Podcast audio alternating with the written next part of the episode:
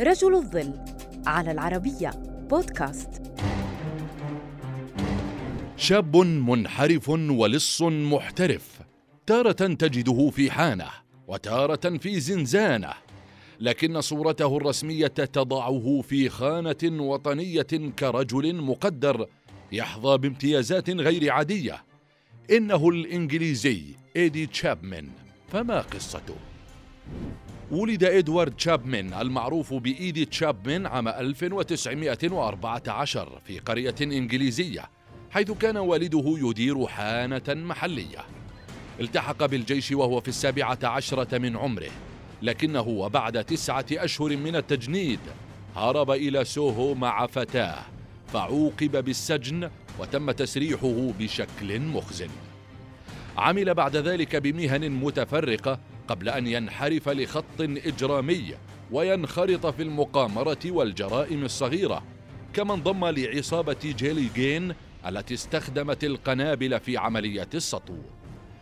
في عام 1939 قبض عليه أثناء عملية سطو لكنه تمكن من الهرب إلى نيوجيرسي.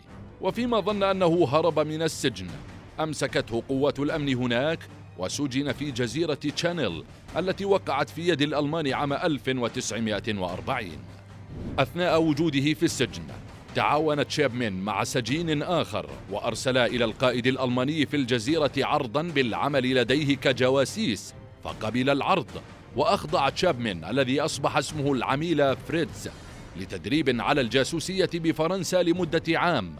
بعدها تم إسقاطه بالمظلة في حقل بكمبريدجير حيث سلم نفسه إلى المخابرات السرية وعرض عليهم العمل لصالحهم ضد الألمان.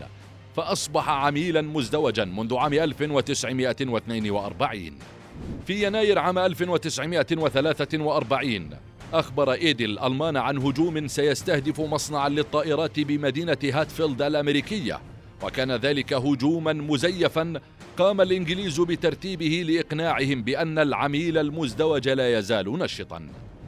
لاحقا أرسل الألمان تشابمان إلى النرويج التي احتلها النازيون ليعمل مدرسا في مدرسة للتجسس.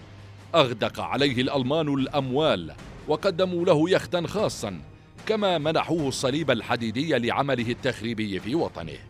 لكنه بالمقابل كان يصور الضباط الألمان وينقل الصور إلى البريطانيين. بعد غزو نورماندي أرسله الألمان إلى إنجلترا لمساعدتهم بتحديد أهداف لقنابلهم الجديدة الفي 1 وتم إنزاله حينها بمظلة في إنجلترا بعملية سيئة حيث سقط على الخرسانة وفقد بعض أسنانه. هناك واصل إيدي عمالته المزدوجة وزود الألمان بمعلومات مضللة فكان له دور كبير في تجنيب لندن القنابل الألمانية وتوجيهها إلى ريف كنت وضواحي الجنوب بدلا من المدينة أسهمت خدمات إيدي لبلاده في حماية الآلاف من الأرواح. في عام 1948 اضطرت الحكومة البريطانية للكشف عن بعض الأسرار عندما مثل أمام المحكمة بتهمة تتعلق بمعاملة العملة فأعطاه ضابط بوزارة الحرب وثيقة تصفه بأنه أحد أشجع الرجال الذين خدموا في الحرب الأخيرة. لاحقا وافق البريطانيون على إسقاط تهم بحقه حول أكثر من أربعين جريمة. كان يستحق عنها عشرين عاما من السجن كما ظهرت سيرته في كتابين على الأقل.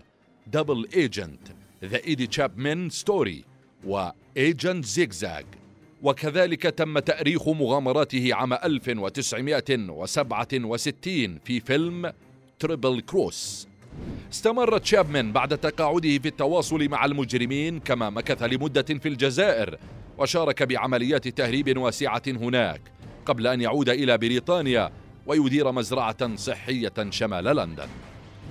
في الحادي عشر من ديسمبر عام 1997 توفي تشابمان في دار للمسنين شمالي لندن تاركا في ذاكرة البريطانيين صورة مشرقة عن ماضيه فما قدمه خلال خدمته العسكرية حوله من لص يسرق منازل الإنجليز إلى بطل يستحق الحفاوة والتكريم.